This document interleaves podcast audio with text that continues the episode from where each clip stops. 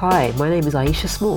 Thanks for downloading this episode of the Youth and Education podcast, where I interview interesting guests to explore developments in education, research, and policy that affect young people, primarily in the UK. This podcast is brought to you by the Youth Think and Action Tank LKM Co. Welcome to episode three of the Youth and Education podcast.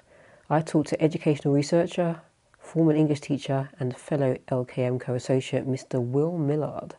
We discuss Will's report, Oracy, the state of speaking in our schools. Teachers and pupils talk every day, all the time.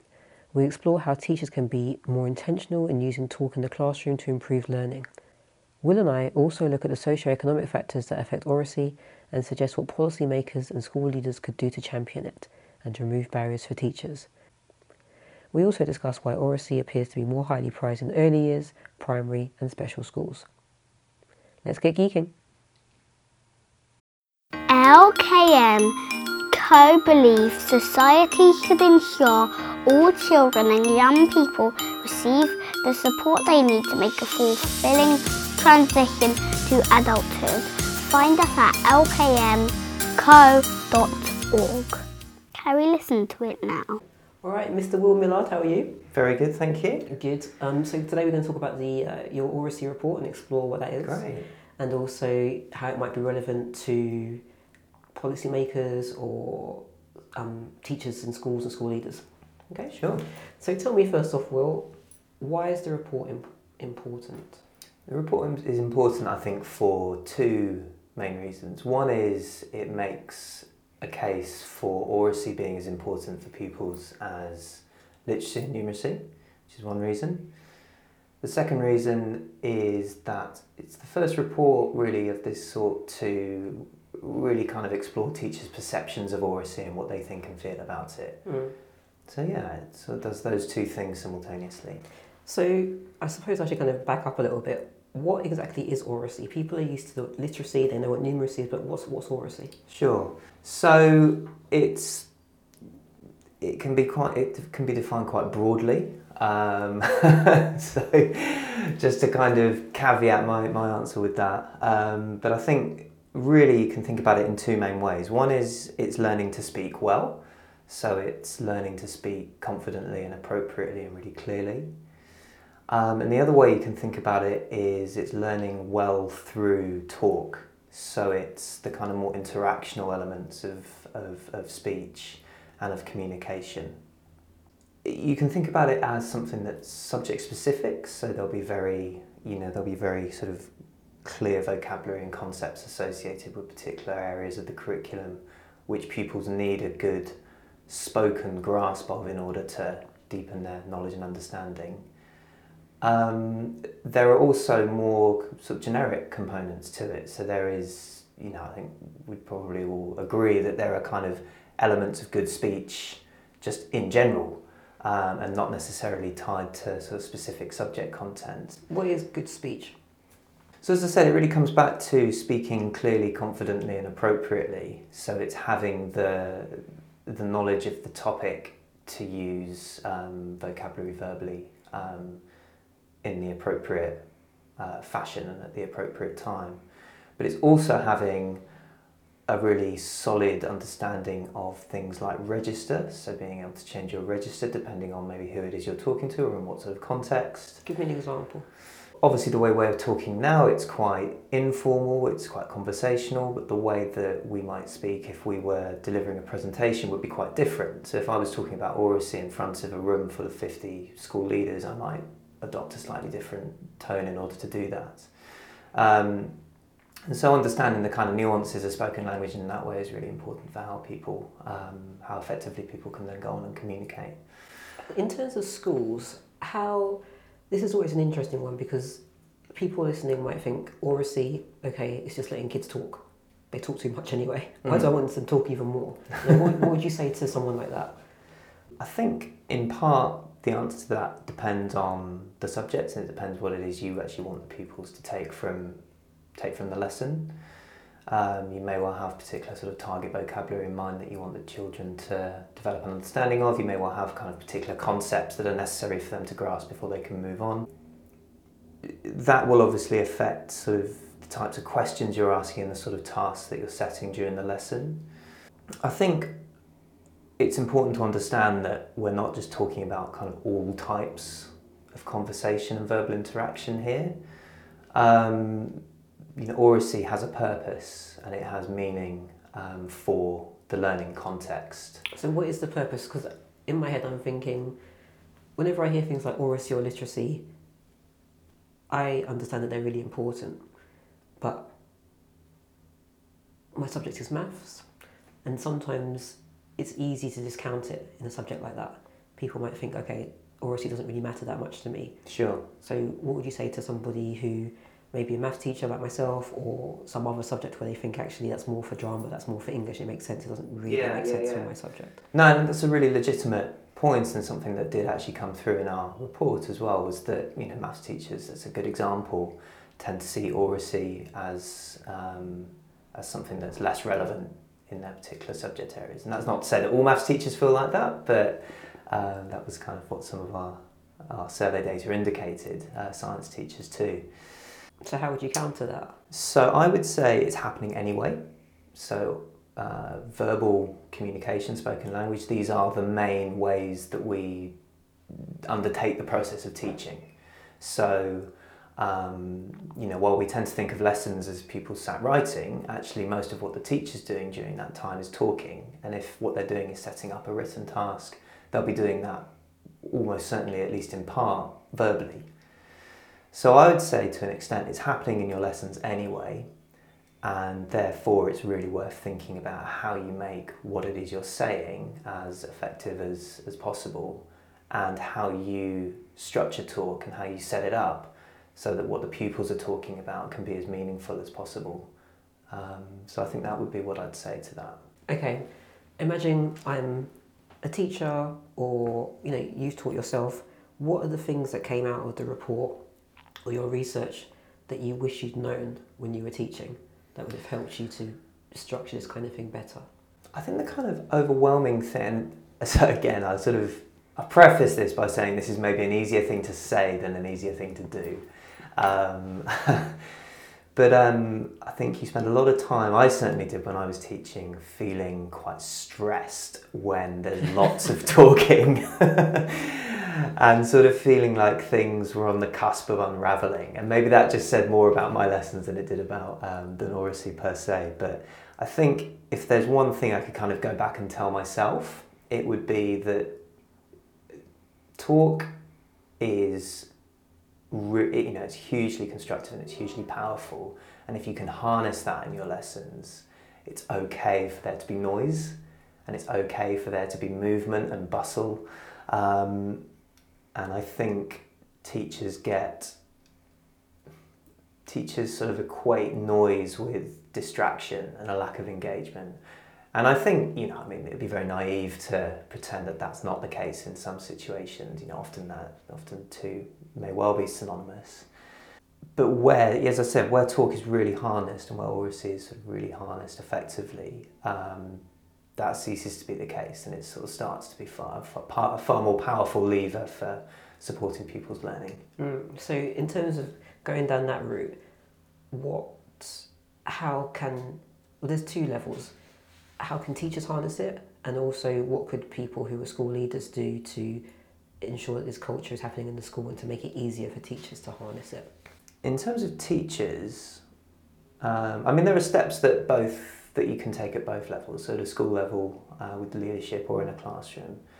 And i think that comes down to um, thinking about things like clear ground rules. So what is it that you as a class teacher in your classroom or you as a school leader want oracy to mean in your setting? How do you want staff and pupils to interact with each other? What kind of tone do you want to set when people speak within that institution? What do you mean by tone in this context? I think we're talking as broadly as do you want people to be speaking politely to one another? Do you want teachers and pupils to be speaking as peers, or do you want teachers to have um, you know, did you want there to be a deference there? Um, so it's sort of unpicking things like that. Um, and then from there, you can kind of start to break it down and look at, okay, well, actually, what does oracy look like um, in those different settings? So, what does speaking politely to someone involve? A big part of oracy is actually listening. So, what does listening look like? And again, this would be true both for school leaders and for teachers. So, what does listening look like in your school? What does active listening look like? If you know you're clearly listening to me because we're making eye contact and you're nodding and you're giving me non-verbal cues. Um, do pupils really understand that and how those mechanisms work? And does the school make that explicit to the students? Can I just pick you up on that? So Sure. you spoke about making things explicit, and earlier on we were talking, and you said about, uh, you know, for my maths teacher example, you said look, it's happening anyway. So how can we make it more? It sounds like you're saying that we need to make things more intentional. Is that right? I think so. I some think it's about being deliberate about what you're doing. As I said to you, this kind of this stuff is happening anyway.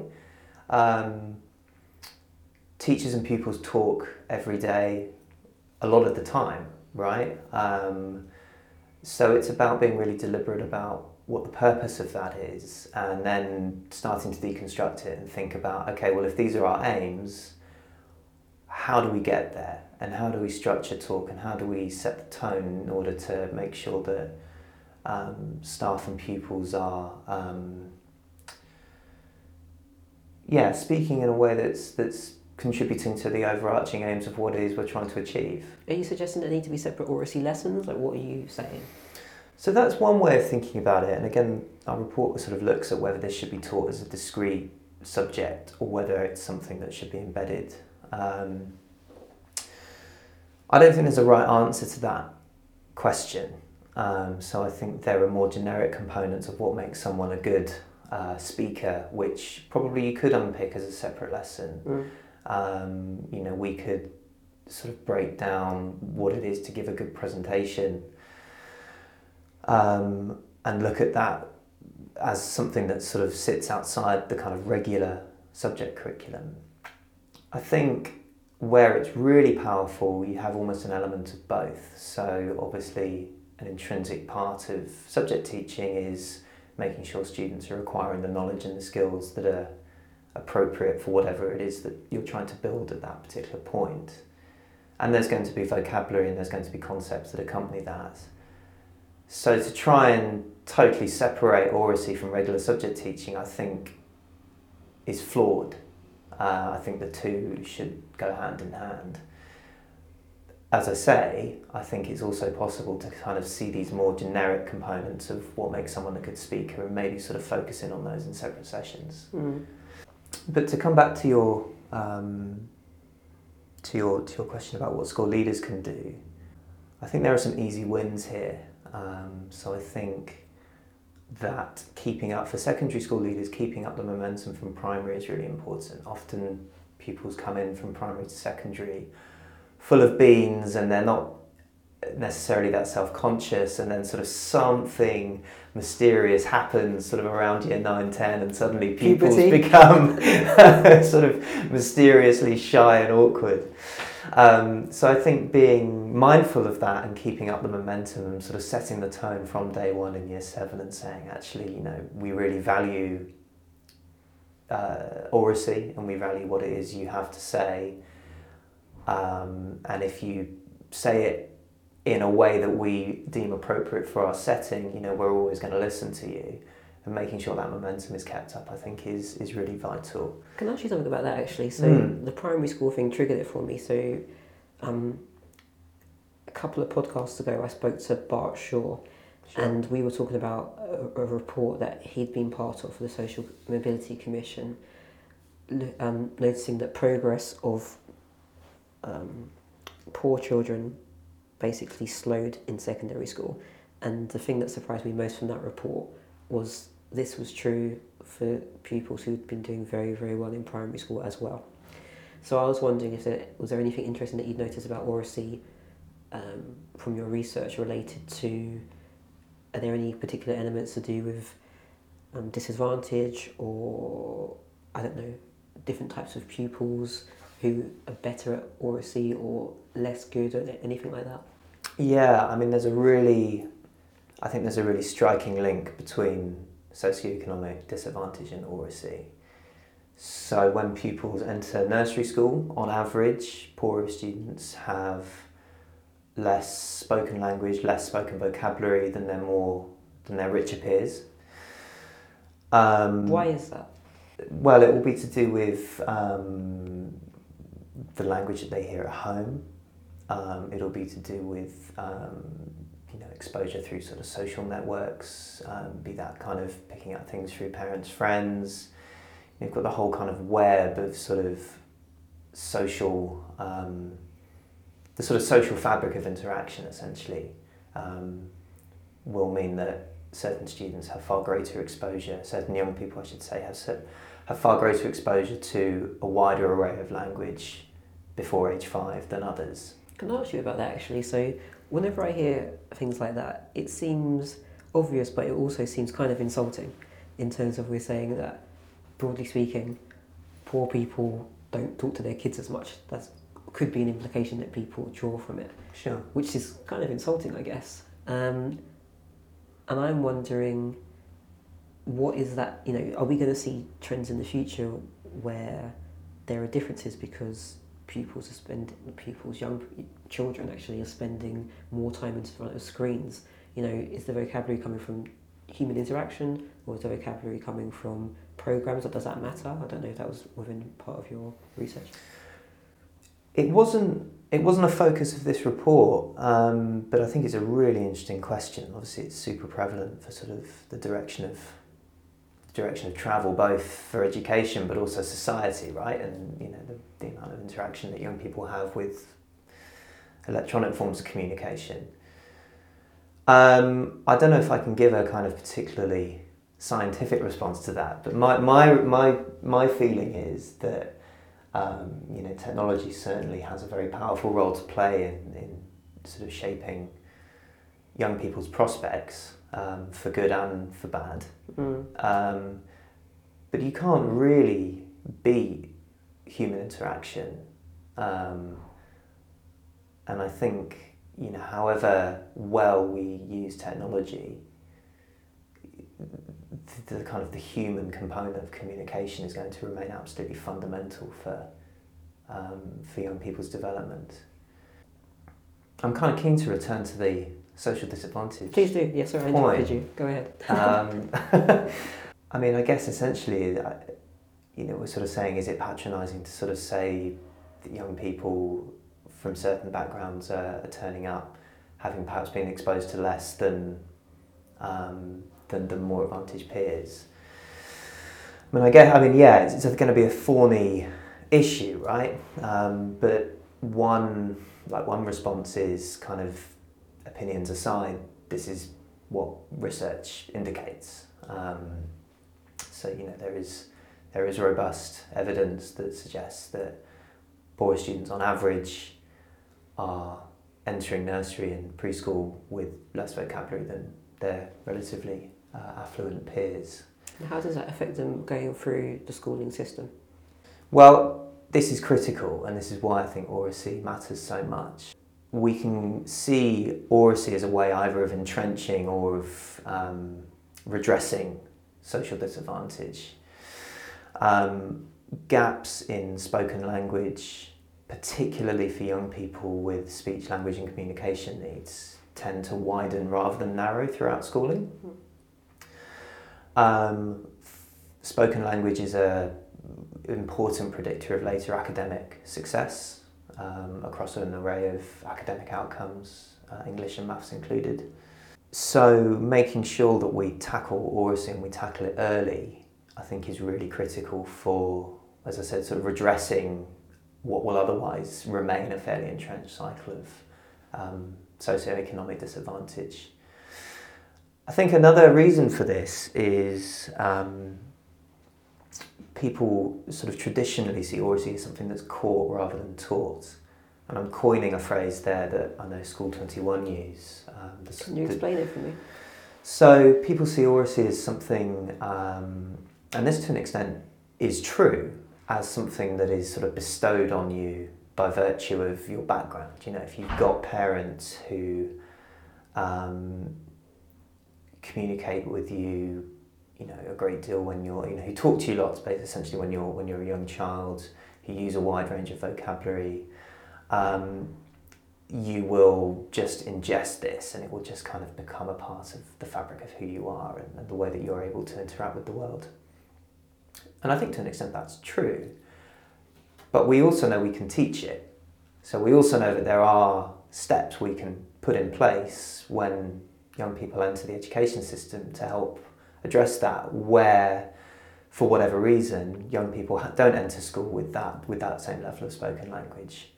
So I think are those steps okay? So we were talking before about things being subject specific, and my background is secondary, as is yours. Mm. So I automatically thought about discrete subjects. But then you know we were just talking about early years and primary schools. How does that look in a primary setting, where things aren't taught in subject specific ways? Well, um, so this is kind of sounding like a bit of a kind of get out of jail free response now, but I think you know this stuff is happening anyway, right? So mm. teachers are talking to students, pupils are talking throughout the school day. This is happening anyway, and what it is, what, what, what we need to do is make sure that what's happening is is deliberate, as you put it, and and purposeful. Um, I think with early years and primary, a lot of a lot of the teachers. I sort of want to just draw, draw a distinction at the minute between what what the report sort of implies is happening in early years and primary and what it suggests is happening at secondary and some of the challenges there. Yeah, go ahead, explore it.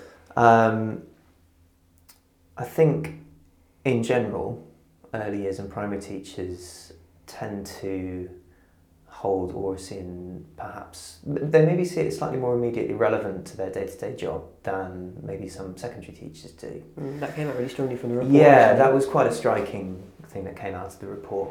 And I think one reason for that, which we've already touched on, is subject specialism. So obviously early years and primary teachers are teaching across an array of subjects. Secondary teachers and FE um, tend to specialise. We know that some subjects tend to see oracy as part of what they're doing to a greater extent than others. So English and drama and history teachers, for instance, um, see oracy as something probably closer to home than uh, maths and some science secondary teachers. I'm generalising here, but again, this is kind of what. It's all right. this is Always maths teacher bashing. Go on. Yeah. um, I think early years in primary, if you've got a child who, I guess, you're more likely as an early years or primary teacher to see a child's spoken language as an immediate inhibitor for their ability to actually access what it is you're trying to do with them.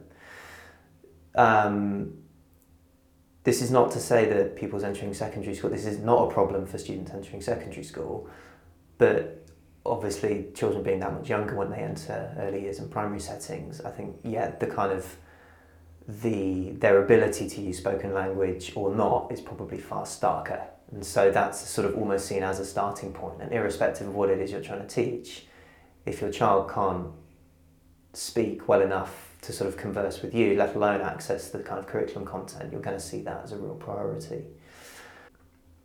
I think that's I think that's a key reason. I mean, in the early years, it's also part of the early years framework. The communication and language is a prime area of learning for that. So it's sort of it's got this sort of um, institutional emphasis as well, perhaps in a way that it doesn't further down the line with, with some of the older students. Well, the interesting thing actually, as you were talking, that I thought about when you said that, um, to paraphrase, basically ability to uh, speak well and have good oracy skills mm. uh, later correlates with um, academic attainment. Mm. And I was thinking, didn't they just get rid of the speech and language component in English GCSE, which seemed a bit odd. Um, and also, you know, we're going towards a, a more uh, exam heavy written assessment style mm, mm. Um, where there are not that many opportunities for assessment via mm. speaking mm. and listening. Uh, the obvious exception of something like languages, for example. Yeah, so with the English GCSE, the speaking and listening component, um, that was a formally assessed um, and formally recognised, Yeah. accredited part of the uh, of the GCSE course. Um, it's still it's now called spoken language. It still has to be assessed, but the results from that don't count towards a pupil's overall grades in English. Um, the national curriculum, actually, I, I do want to kind of say that the again, it's also called spoken language, which is which is talked about in, in the national curriculum framework, both in the context of English specifically, but also more broadly across the curriculum. So there is acknowledgement in the national curriculum that this is something that we should be um, we should be looking at and that schools should be thinking about. Um, and by spoken language, it's sort of talking about some of the interactional components that we've been talking about, um, but also then the more sort of subject focused um, things like vocabulary, making sure that students are able to use verbally the, the language that they need to in order to access the the uh, the knowledge and concepts that they're being taught. But I think that's a I think that's a it's a point that's really important to raise because some of the sort of barriers that we looked at to oracy in our report very much kind of lead back to what you've just been talking about. So oracy is seen as teachers as being really, really important. The majority, vast majority of teachers recognise oracy as being very, very important. There are sort of there are things that get in the way of them actually kind of thinking about it and using it with, with regularity and consistency. The acknowledgement that it has in exams is one of those factors. So, where exams are focusing on students' written skills, which, by the way, is that's fine. I don't object to that. Um, Good. But I think it's a question of balance, um, and you know where, yeah, um, you know the, the way things are. Time is tight, obviously. Where the focus in exams is writing, that obviously then is what teachers may disproportionately emphasise as an output in their lessons. Mm. Um, I think there's a thing here as well around because we've not mentioned Ofsted, um, but if we're talking about sort of, you know, um, levers or incentives for engaging in oracy, this is a slightly cynical way of talking about this, but um, you know, if there are those incentives for teachers to engage in it, Ofsted now recognises um, the quality of communication and interaction in settings. Mhm. Um, but I think there's a sense of um, you need to have something to prove, and I mean I'm using I mean Ofsted here both literally, as in what is it that Ofsted are looking for, but also um, sort of as a euphemism for in general what is the evidence and evidence in inverted commas we need to have from a lesson that we've been doing, irrespective of what Ofsted are looking for. And I think a lot of teachers feel that they need to have students writing a lot of you know pages and pages of text to kind of prove that they've been doing something. Um, and actually, if they've been talking, you know, the learning may be uh, maybe exceptional, but you know, you've not got a kind of unless you've recorded it, which you can. Um, you've not got sort of proof that, that those conversations took place. So I think, um, yeah, you know, the GCSE content, the national curriculum, um, people's perceptions of what people's perceptions of accountability. Um, these are all things that affect the extent to which teachers use oracy in their lessons. Right, so it sounds like we're talking about kind of policy level barriers ish. Yeah. um, so in terms of all right, if you had some policymakers listening, then what would your recommendations be for them in order to take away those barriers or make this work in schools? I I really don't want to sit here and say I think Ofsted needs to do this, this, and this in order to in order to boost oracy. Yeah. I think partly I say that because I think it's important, irrespective of what Ofsted are saying, and Ofsted do say it's important. Um, but irrespective, you know, schools should be doing it because it's because it matters, not because Ofsted um, are saying it, are saying that they should. I think my one sort of my one recommendation therefore at the kind of policy level is to champion this as something that really matters. It doesn't necessarily, you know, if, if you tomorrow introduced an English GCSE where it was 100% assessed on pupils' spoken language, which is not what I think should happen, you would have more talking at secondary. but I, that's not that's not what I'm talking about here. I'm not sure that that is sort of necessarily desirable. Um, policymakers should be championing this as something that's really important. Um, and then it's up to teachers and school leaders, I think, to be really thinking about how they can incorporate these processes into the sort of the fabric of what the school's doing. How do you think policymakers could champion it? Is it just about talking about it more, ironically? Yeah, I mean, you know, we've mentioned national curriculum, we've mentioned Ofsted, um, both of which feature, um, well, yeah, they don't call it oracy, um, but both of which do promote the importance of, of spoken language. Um, yeah, I think to a large extent this is about, you know, very appropriately talking about it and just paying, um, you know, paying respect to the, the power that, that it can have for people's learning. Um, yeah. So we're going to wrap up soon, but in working on this report, um, was there anything surprising that came out that we haven't already discussed about? Probably. so I think one thing that's um, that's worth us touching on is the kind of independent uh, maintained split. Um, so we surveyed independent schools and took case studies in independent schools as part of this report, as well as um, going into yeah mainstream settings um, and special settings. I should um, also add.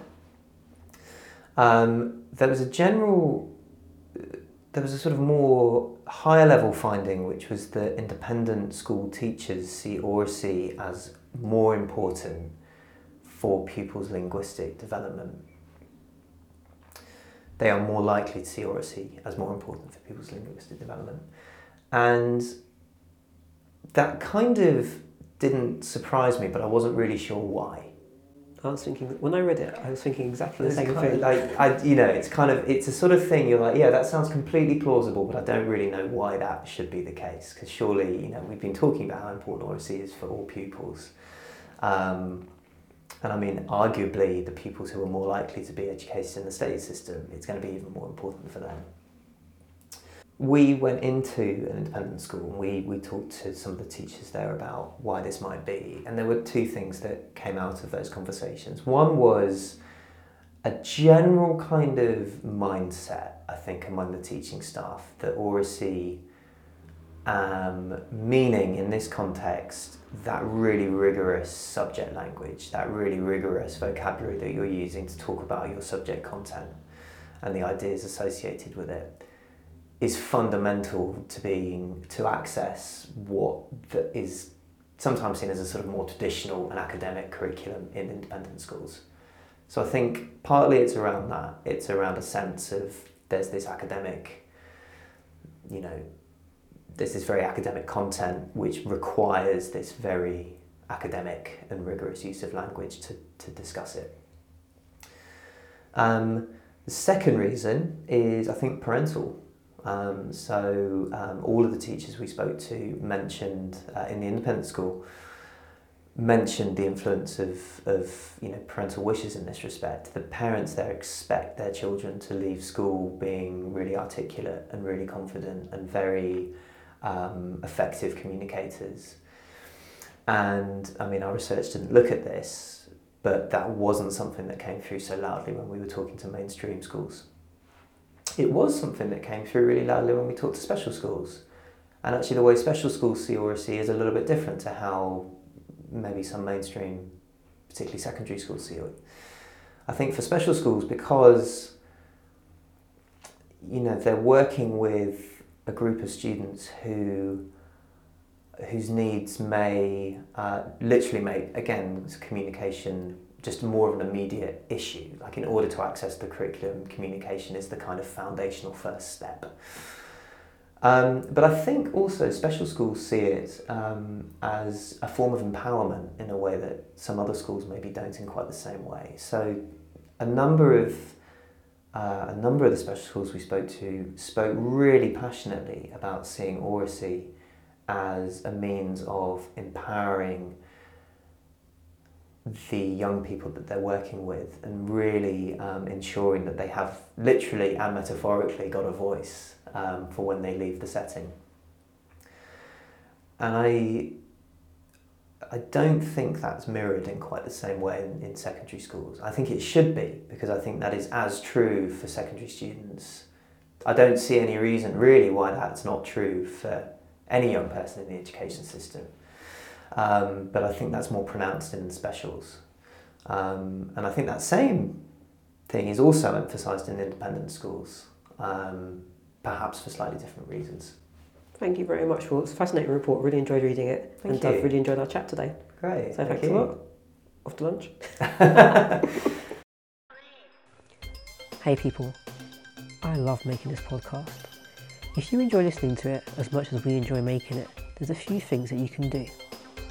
1. Subscribe. Press the subscribe button on iTunes or wherever you listen to it. 2. Share. Share this episode with somebody who you know will find it interesting or is affected by the specific issues covered. 3. Review. Write a review or leave a comment. Also, feel free to contact us via the links on the show notes. Thanks a lot. Bye.